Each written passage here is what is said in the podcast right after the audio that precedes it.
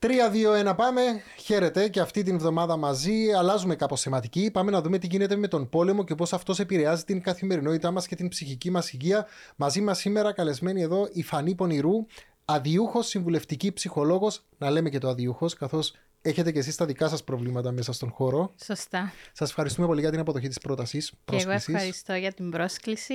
Ε, θα συζητήσουμε ένα δύσκολο ε, θέμα μεν, αλλά πρέπει να συζητιούνται αυτά τα θέματα.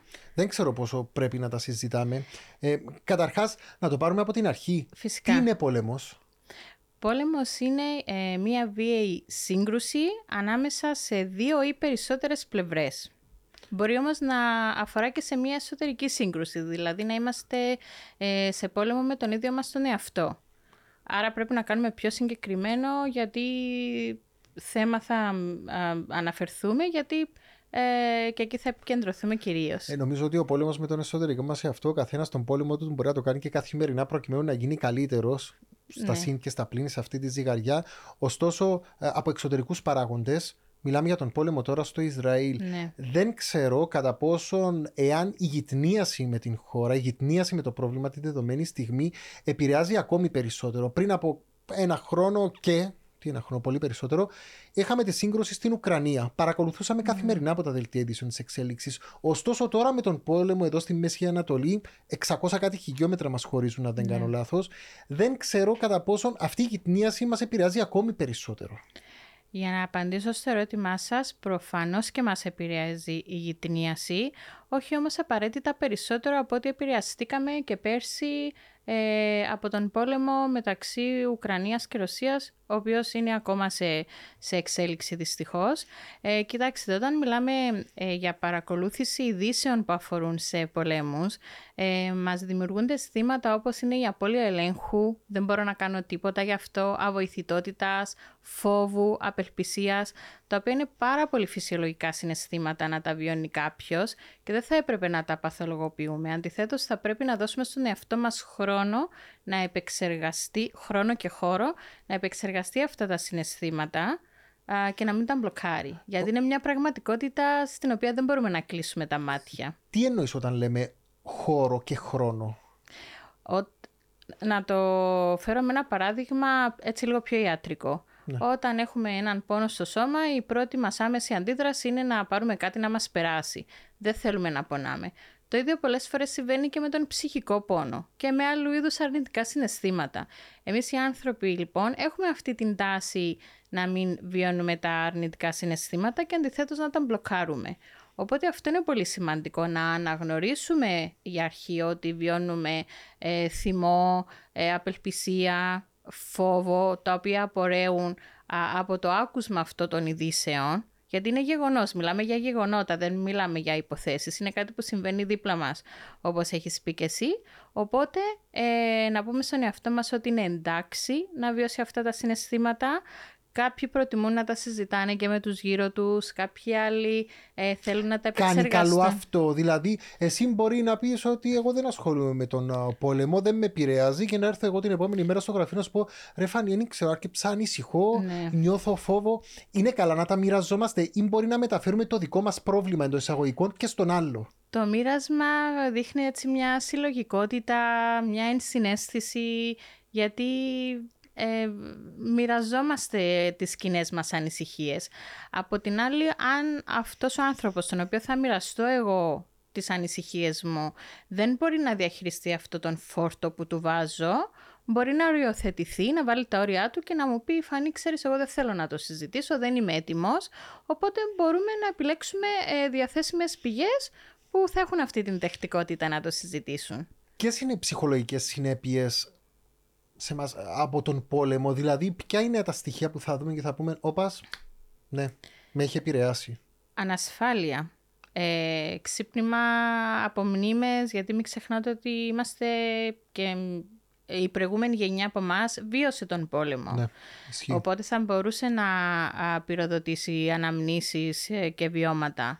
Ε, Τα οποία πώς εξωτερικεύονται; Ε, δυσκολίες στον ύπνο, ε, παρισφρητικές εικόνες και σκέψεις γύρω από τον πόλεμο, δυσλειτουργικές συμπεριφορές διαχείρισης όπως είναι κα, κατάχρηση ουσιών, ε, με πολλούς και διάφορους τρόπους. Αυτό με τον ύπνο mm-hmm. και ένας λόγος για τον οποίο ήθελα να κάνουμε το σημερινό podcast, τη σημερινή συζήτηση, mm-hmm. είναι γιατί και εγώ, επειδή καθημερινά στα πλαίσια της εκπομπής Αλφα Ενημέρωση, καθημερινά το πρωί θα έρθω στις 6 ώρα, θα ξεκινήσω να διαβάζω τι ναι. έγινε στον πόλεμο, να δω από το βράδυ που τελείωνε το κεντρικό δελτίο μέχρι την επομένη τι έγινε και να τα βάλω σε μία σειρά.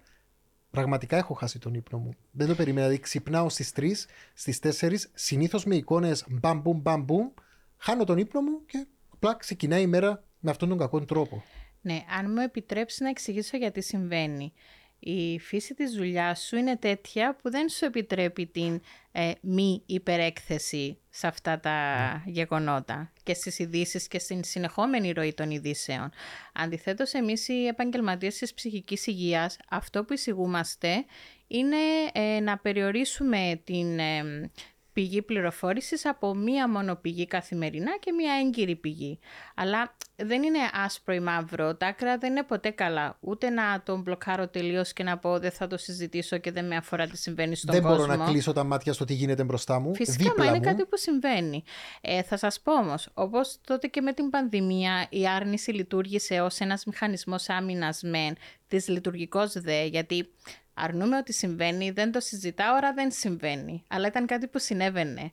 Άρα ναι. πρέπει να έχω και εγώ την ψυχική ανθεκτικότητα, να μπορώ να αποδεχτώ την κατάσταση την οποία βιώνω και όχι να την μπλοκάρω, αλλά να βρω τρόπους διαχείρισης. Πόσο εύκολο ή δύσκολο είναι να προστατεύσουμε την ψυχολογία μας από τον πόλεμο; Δηλαδή η επιλογή μας είναι κλείνω τηλεόραση, δεν βλέπω, site μπλοκάρω, διαβάζω μόνο θετικές ειδήσεις; Δεν είναι ε, ή το ένα ή το άλλο μπορούμε να ενημερωνόμαστε. Ε, καλώς ή κακώς... Φιλτραρισμένα. Ναι, φιλτραρισμένα. Μπορούμε να δούμε τις ειδήσεις ε, το απόγευμα, το βράδυ, πότε θα είμαστε πιο χαλαροί ε, ή μπορούμε να διαβάσουμε από μια εφημερίδα ή από μια ιστοσελίδα, αλλά να μην υπάρχει αυτή η υπεραπασχόληση, αυτή η αιμονή να κολλάω δηλαδή μπροστά στην τηλεόραση και να βλέπω τις εξελίξεις συνέχεια και συνέχεια να τρέχουν ε, και να μην ξεχνάω και την ε, ταπεινή μου καθημερινότητα, ότι ε, έχω κι εγώ μια ζωή και οφείλω να είμαι λειτουργικός σε αυτή την ε, καθημερινότητα. Το κεφάλαιο παιδιά. Μαμά, μπαμπά, τι είναι ο πόλεμος, πώς απαντάμε; Εδώ θέλω να τονίσω ότι ακριβώς επειδή οι γονείς, οι φροντιστές είναι η κύρια πηγή ασφάλειας για τα παιδιά, οι γονείς θα πρέπει να συζητήσουν, να αφήσουν ανοιχτούς διάβλους επικοινωνίας με τα παιδιά τους για το κομμάτι του πολέμου. Δεν μπορούμε να αποκλείσουμε ούτε τους εαυτούς μας ως γονείς, ούτε τα παιδιά μας από την κοινωνία και να μπούμε σε μια φούσκα και να προσποιηθούμε ότι δεν συμβαίνει τίποτα. Οπότε, ανάλογα και με την ηλικία τους πάντα, ε, θα τους μιλήσουμε για τον πόλεμο. Ε, προτιμότερο θα είναι να γίνει σε ένα ασφαλές μέρος και κάπου που δεν θα διακοπεί η συζήτηση, δηλαδή δεν θα έρθει κάποιος να μας διακόψει ναι. όταν γίνεται αυτή η συζήτηση και ε, για να ξέρουν ότι αν προκύψουν απορίες, αν θέλουν να ρωτήσουν πράγματα, εμείς είμαστε εκεί για να τους απαντήσουμε. Η άλλη πληροφορία που μπορούμε να δώσουμε στα παιδιά μας και βοηθάει είναι ότι ναι, συμβαίνει πόλεμος, αλλά ταυτόχρονα υπάρχουν και άνθρωποι που είναι στην πρώτη γραμμή και βοηθάνε ε, να σωθούν άνθρωποι. Ναι. Είτε μέσω, είτε οι γιατροί, νοσηλευτές που θα πάνε στην πρώτη γραμμή, οι εθελοντές, είτε οι εθελοντές μέσω συλλογής τροφίμων, ρούχων. Ε, οπότε τους, τους δείχνουμε και την άλλη πλευρά της ανθρώπινης φύσης. Δεν τους δείχνουμε ότι η ανθρώπινη φύση είναι καταχραστική, τέλος, ο καθένας μπορεί να κάνει έναν πόλεμο και τελείωσε. Αυτά καλά. Την ώρα που έρχεται το ερώτημα γιατί πεθαίνουν τα παιδάκια, τι απαντάμε. Γιατί θα πεθάνουμε και εμείς. Είναι νομίζω αυτονόητο πως ένα, ένα μωρό τουλάχιστον δεν ξέρω, μέχρι την ηλικία των 8-9 θα γίνει αυτός ο συνειρμός. Ναι. Πέθαναν εκεί, θα πεθάνουμε και εμείς ναι. ενδεχομένως. Γι' αυτό τους δημιουργούμε ένα ασφαλές μέρος, δηλαδή ένα ασφαλές μέρος μπορεί να είναι το δωμάτιό τους, μια γωνιά του σπιτιού, ε, συνεχίζουμε να κάνουμε τις δραστηριότητες μας κανονικά. Ε, στην ερώτηση αν θα πεθάνουμε, ε, δεν το ξέρουμε. Ε, είναι κάτι το οποίο δεν, ε, δεν, δεν υπάρχουν στοιχεία ότι θα συμβεί. Άρα η απάντηση «όχι αγάπη μου δεν θα πεθάνουμε» είναι πάλι λάθος. Εξαρτάται από την ηλικία. Γιατί ένα παιδί μπορεί στο σπίτι του να έχει απαγορευτεί κάθε είδους συζήτηση είτε να υποθούν κάποιες ανακρίβειες και να πάει στο σχολείο και να ακούσει άλλα. Και η υπερβολική πρόσβαση στο διαδίκτυο επίσης δεν βοηθάει, γιατί θα διαβάσει τα όσα... Ε, έλα τώρα τι γίνεται με τα παιδιά που όλη μέρα είναι πάνω στα κινητά και πάνω στα tablets που μπορεί να έχει παιδιά που... κακός, κακός. ναι, είναι η εύκολη λύση για τους γονείς. Αυτές τις κάποιες ώρες μπορεί να έχουν και ήδη να ξεκουραστούν. Ναι, Δώσουν στο tablet να τελειώνουμε. Το θέμα είναι κάποια παιδιά δεν μπορούν να διαβάσουν. Όμως βλέπουν εικόνες.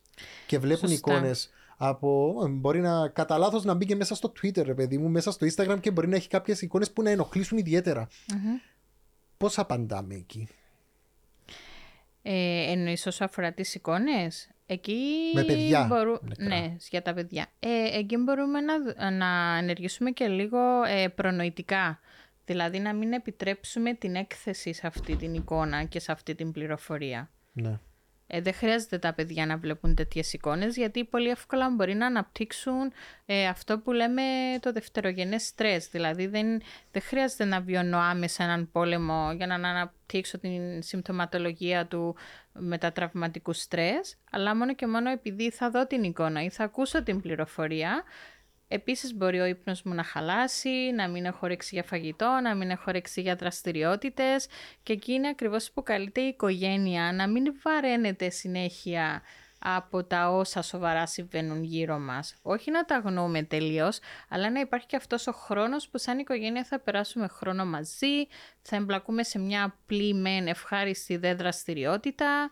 Τα παιδιά αγαπάνε τη ρουτίνα τους, θέλουν να ξέρουν ότι θα πάνε στο μαθημά τους, θα πάνε στη δραστηριότητά τους, θα πάνε στο ποδόσφαιρο, στο χορό, δεν ξέρω τι δραστηριότητες μπορεί να έχει το κάθε παιδί. Και στην ερώτηση «Α, θα πεθάνουμε κι εμείς», οι γονείς μπορούν να πούν ό,τι και να συμβεί, εδώ είμαστε σαν οικογένεια να το αντιμετωπίσουμε, να το διαχειριστούμε και οι γονείς σου θα κάνουν ό,τι περνάει από το χέρι σου για να μην πάθουμε κακό. Ποια είναι η ηλικία που αρχίζουμε να μιλάμε με μια πιο ε, βατή αλλά ρεαλιστική προσέγγιση στα παιδιά ότι ξέρεις, ε... ο πόλεμος είναι αυτό το κακό πράγμα. Δυστυχώς γίνεται. Δυστυχώς πεθαίνουν και παιδιά, πεθαίνουν και άμαχοι.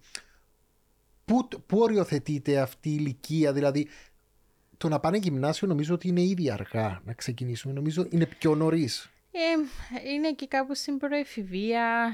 Ε, Στα 10. Ε, 10, 11, 12, ανάλογα κιόλας με τον χαρακτήρα του κάθε παιδιού. Επειδή νομίζω ότι στα 12 τους τα παιδιά σήμερα γνωρίζουν πολύ πολύ περισσότερα από ό,τι γνωρίζαμε τότε εμείς στα 12.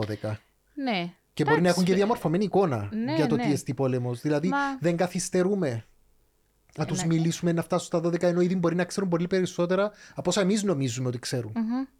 Ε, μπορούμε με ανοιχτές ερωτήσεις να τους ρωτήσουμε ακόμα και στην ηλικία των 8-9 σε πιο μικρές ηλικίες δεν ναι. εκτιμώ ότι δεν θα, δεν θα ασχοληθούν ε, αν τους ανησυχεί κάτι, αν έχουν ακούσει κάτι στο σχολείο ε, γιατί μην ξεχνάτε ότι πλέον και στις τάξεις υπάρχουν και παιδιά από διάφορες εθνικότητες, οπότε δεν μπορούμε να έχουμε έλεγχο και στα πάντα ότι ε, δεν θα ακούσουν κάτι στο σχολείο που δεν θα επηρεαστούν. Ναι. Επίσης, ακόμα μια ικανότητα που θα μας βοηθήσει στην διαχείριση ε, στο κεφάλαιο πόλεμος είναι να διαχωρίσουμε ε, σε τι έχουμε έλεγχο και σε τι όχι. Δηλαδή, μπορεί να μην έχω έλεγχο το ότι συμβαίνει ε, πόλεμος που είναι τόσο χιλιομετρικά κοντά μου, αλλά έχω έλεγχο στο πώς θα το διαχειριστώ και πώς θα το αντιμετωπίσω, είτε και εγώ σαν μονάδα, είτε και οικογενειακά, πώς θα προστατέψω τα παιδιά μου. Υπάρχουν κάποιες δραστηριότητες στις οποίες εγώ φιλτράρω πλέον. Δεν είμαι σε αυτήν τη δουλειά, δεν είμαι σε αυτόν τον χώρο, δεν ξυπνάω από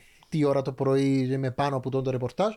Επιλέγω ότι θα ενημερώνομαι μόνο από ένα site, θα διαβάζω το απολύτως απαραίτητα, μετά κλείνω. Υπάρχουν κάποιες δραστηριότητες οι οποίες θα μπορέσουν να με αποφορτήσουν εσωτερικά. Φυσικά, ακόμα και ένα περπάτημα, μια εξόρμηση στη φύση μπορεί να ακούγονται πολύ απλοϊκά, αλλά ε, το ότι γίνεται πόλεμος κυριολεκτικά δίπλα μας δεν σημαίνει ότι κλεινόμαστε όλοι στα σπίτια μας και ξεχνάμε τη ρουτίνα μας. Μπορεί να ακούγεται σκληρό αυτό, αλλά οφείλουμε και εμείς να ενεργοποιήσουμε τη λεγόμενη ψυχική ανθεκτικότητα, γιατί σε τι θα ωφελέσεις τα αλήθεια να να μαυρίσουμε κι εμείς και να μην ε, μπορούμε να αντεπεξέλθουμε στην καθημερινότητά μας. Επίσης κάτι άλλο που μπορούμε να κάνουμε είτε μόνοι μας είτε με τα παιδιά μας είναι να πάμε κι εμείς να προσφέρουμε. Δηλαδή ανακοινώνονται συχνά ότι χρειάζεται βοήθεια είτε για φάρμακα είτε για ρούχα είτε για τρόφιμα. Δηλαδή έτσι διδάσκουμε ε, και στο παιδί την αξία του το... εθελοντισμού ακριβώς. Ναι. ναι. Ε, δεν ξέρω, ε, πολύ καλά και πολύ εύκολα. Νομίζω στα λόγια είναι όλα πολύ εύκολα να τα κάνουμε. Τώρα στην πράξη με αυτόν τον καταιγισμό των, των ειδήσεων και η ροή των πραγμάτων τρέχει τόσο πολύ που δεν ξέρω πόσο, είναι, πόσο εύκολο είναι στην πράξη να το εφαρμόσουμε. Χρειάζεται προσπάθεια. Δεν είπα ότι είναι εύκολο και ναι. είναι ακριβώς αυτό που λες και εσύ. Χρειάζεται προσπάθεια. Αλλιώς τι εναλλακτικές έχουμε; Ναι. Αλλά ναι, υπάρχει αυτή η συλλογική ανησυχία για την έξαρση της βίας γενικότερα. Αυτό ήταν το επόμενο που θα ήθελα να δούμε. Αυτή η βία, η βία που παρατηρούμε τα τελευταία χρόνια όλο ένα και να αυξάνεται. Παλαιότερα η βία ήταν στα Σαββατοκυριακά, θα βλέπαμε ότι οι καυκάνε, παίζαν δύο ομάδες, ναι. τσακώνονταν, τέλος. Πλέον βλέπουμε είπα σου το παραμικρό, μπορείς στο δρόμο πίπι να σου έπαιξα πουρού για να γίνει χαμός στο δρόμο. Ναι. Δηλαδή με το παραμικρό ναι. γίναμε όλοι μου τιουθιόσμοι και επίθεση. Πού οφείλεται αυτό, ο πόλεμος ε... επηρεάζει, δηλαδή μας δίνει, μπορεί και εσωτερικά να, να μας διαμορφώνει λίγο το χαρακτήρα στο να γίνουμε πιο επιθετικοί. Ξεκινάει από την ανθρώπινη φύση και τα χαρακτηριστικά μιας προσωπικότητας ή ενίοτε αντίδραση, αλλά θα συμφωνήσω ότι οι γρήγοροι ρυθμοί στους οποίους ζούμε ε, και στους οποίους δεν μπορούμε να προσαρμοστούμε γιατί ένας άνθρωπος δεν είναι φυσιολογικό να δουλεύει 12 και 16 ώρες την ημέρα και να μην κοιμάται, να μην απολαμβάνει χρόνο με τους φίλους του, να μην τρέφεται κανονικά. Όλα αυτά είναι παράγοντες που συμβάλλουν. Μέχρι και η αυξημένη θερμοκρασία κάνει τους ανθρώπους πιο βιαίους. Α, καλά. Εντάξει, έχουμε κάτι τότε. Στην Κύπρο, Στην Κύπρο Νοέμβριο, έτσι ένα μακρά διαρκείας καλοκαίρι. Ναι. Ε, η, τα γεγονότα του 1974, ο πόλεμος, η εισβολή, επηρέασαν την ψυχοσύνθεση του Κύπριου της νεότερης γενιάς. Τα τότε τα, τα άμεσα, τους άμεσα επηρεαζόμενους, τους πρόσφυγες ναι. της εποχής, τους εκτοπισμένους, φαντάζομαι είναι δεδομένο. Ναι. ναι. Εμείς, παιδιά προσφύγων, η δεύτερης mm. τρίτης γενιάς ναι. πρόσφυγες, έχουν επηρεαστεί η ψυχολογία τους, δείχνουμε κάποια σημάδια πως ο πόλεμος του τότε, ασχέτως αν δεν τον ζήσαμε, μας έχει επηρεάσει. Το αν έχει επηρεαστεί και σε ποιο βαθμό έχει να κάνει και με το πώς το χειρίζονται οι γονείς και οι φροντιστές. Καθαρά. Ναι. Όπως επίσης και, το, και αυτό που συμβαίνει τώρα. Δηλαδή αν ο γονιός είναι πανικοβλημένος, ε, αγχωμένος, ε, όλη την ώρα στο σπίτι είναι μέσα στο άγχος και τον φόβο, θα το μεταδώσει στο παιδί του. Είναι αναπόφευκτο. Άρα, για να απαντήσω στην ερώτησή σου, αντίστοιχα και το πώς διαχειρίστηκαν οι γονείς της τότε γενιάς ή οι παππούδες, το, το ότι έφυγαν από τα σπίτια τους μέσα σε μια μέρα, το πώς το έχουν μεταφέρει στα παιδιά τους και στα εγγόνια τους παίζει και ρόλο στο πώς θα το, αν θα επηρεαστούν και σε ποιο βαθμό. Υπάρχει κάποια έρευνα που να δείχνει ότι ο Κύπριος έχει επηρεαστεί από τον πόλεμο του 1974 μέχρι σήμερα το 2023. Ε, για να είμαι ειλικρινής δεν έχω υπόψη μου κάποια επίσημη έρευνα. Ε, ξέρω ότι έχουν επηρεαστεί άνθρωποι που το έχουν βιώσει άμεσα και, και μέχρι και σήμερα παλεύουν με, τε, με τις παρισφρεντικές τους εικόνες, με τους εφιάλτες, με κακές αναμνήσεις, ναι. ε, με την νοσταλγία για τα μέρη που χάθηκαν. Ο πόλεμος είναι πόλεμος, όπως και να το δούμε. Δεν υπάρχει εύκολος τρόπος να το δεις και δεν υπάρχει κι άλλος τρόπος να το δεις. Γι' αυτό και στα παιδιά μας πρέπει να μιλάμε με ειλικρίνεια. Δεν μπορούμε έτσι να το πασπαλίσουμε με χρυσό σκόνη. Ο κόσμος σκοτώνεται στον πόλεμο. Και τα χλωρά και τα ξερά. Δυστυχώς. Δυστυχώς και χθες διάβαζα έτσι μια είδηση που ε, ε, έλεγε ε, σε τι ποσοστό γυναικών και παιδιών έχουν σκοτωθεί στο Ισραήλ και αυτό και μόνο του σου, σου σπαράζει την καρδιά. Γιατί μιλάμε για γυναικόπαιδα. Ναι, ένα, το 40% περίπου των θυμάτων είναι παιδιά. Είναι καλό, είναι επιθυμητό, δεν ξέρω ποιο κατά λέξη, στον πόλεμο να παίρνουμε το μέρος ενός ή άλλου. Εγώ είμαι με το Ισραήλ, όχι εγώ είμαι με τους Παλαιστίνιους. Γιατί, για να σκοτωθούμε και μεταξύ μας. Ε, πάντα δεν το έχουμε στην ε, Κύπρο. Μια ζωή μας αρέσει να είμαστε διχασμένοι. Ε, αυτό είναι κανόνας για την Κύπρο, νομίζω. Ναι, Δυστυχώς. Το είχαμε δει και στην πανδημία πολύ έντονα αυτό. Γιατί στο Ο... Ουκρανία το ναι, ίδιο. και στην Ουκρανία. Ό,τι και να έκανες, ό,τι άποψη και να είχες, ήσουν λάθο. Ναι. είναι θεμητό ή, ή όχι. Γιατί εντάξει, από τη μια λέει κάποιος ε, είναι τρομοκράτες, δεν πρέπει να υπάρχει τρομοκρατία, την καταδικάζουμε Εντάξει, όλοι. αυτό είναι Πρέπει το ένα να κομμάτι. πληρώσουν. Αυτό είναι πρέπει το να ένα κομμάτι, πληρώσουν. ναι. Αυτό είναι, αυτή είναι η μία μεριά. Οι άλλοι, ναι, μεν είναι τρομοκράτες, αλλά δεν βλέπεις υπέρμετρη βία, σκοτώνονται αθώοι και εδώ έρχεται αυτό που λέμε στον πόλεμο ε, μαζί με τα χλωρά πάνε και τα ξερά. Εγώ θυμάμαι έτσι ένα στοιχό του Θωμά Γκόρπα, διορθώστε με αν κάνω λάθος για το όνομα, που πάει το παιδί και ρωτάει τον πατέρα και λέει ε, ποιοι ήταν πατέρα οι νικητές και ποιοι οι τιμένοι και γυρνάει ο πατέρας και λέει παιδί μου στον πόλεμο υπάρχουν μόνο σκοτωμένοι. Άρα δεν είναι σαν συνθήκη ε, σωστή εξ αρχής. Άρα τι μέρος να πάρω και γιατί να πάρω το μέρος κάποιας πλευράς. Να αιτιολογήσω, να εξηγήσω γιατί αυτό συμβαίνει και αυτό βρίσκει τη ρίζα του στην καταχραστικότητα της ανθρώπινης φύσης, ναι. Αλλά για ποιο λόγο να, να πω «Α, αυτός έχει δίκιο, όχι, η άλλη πλευρά έχει δίκιο».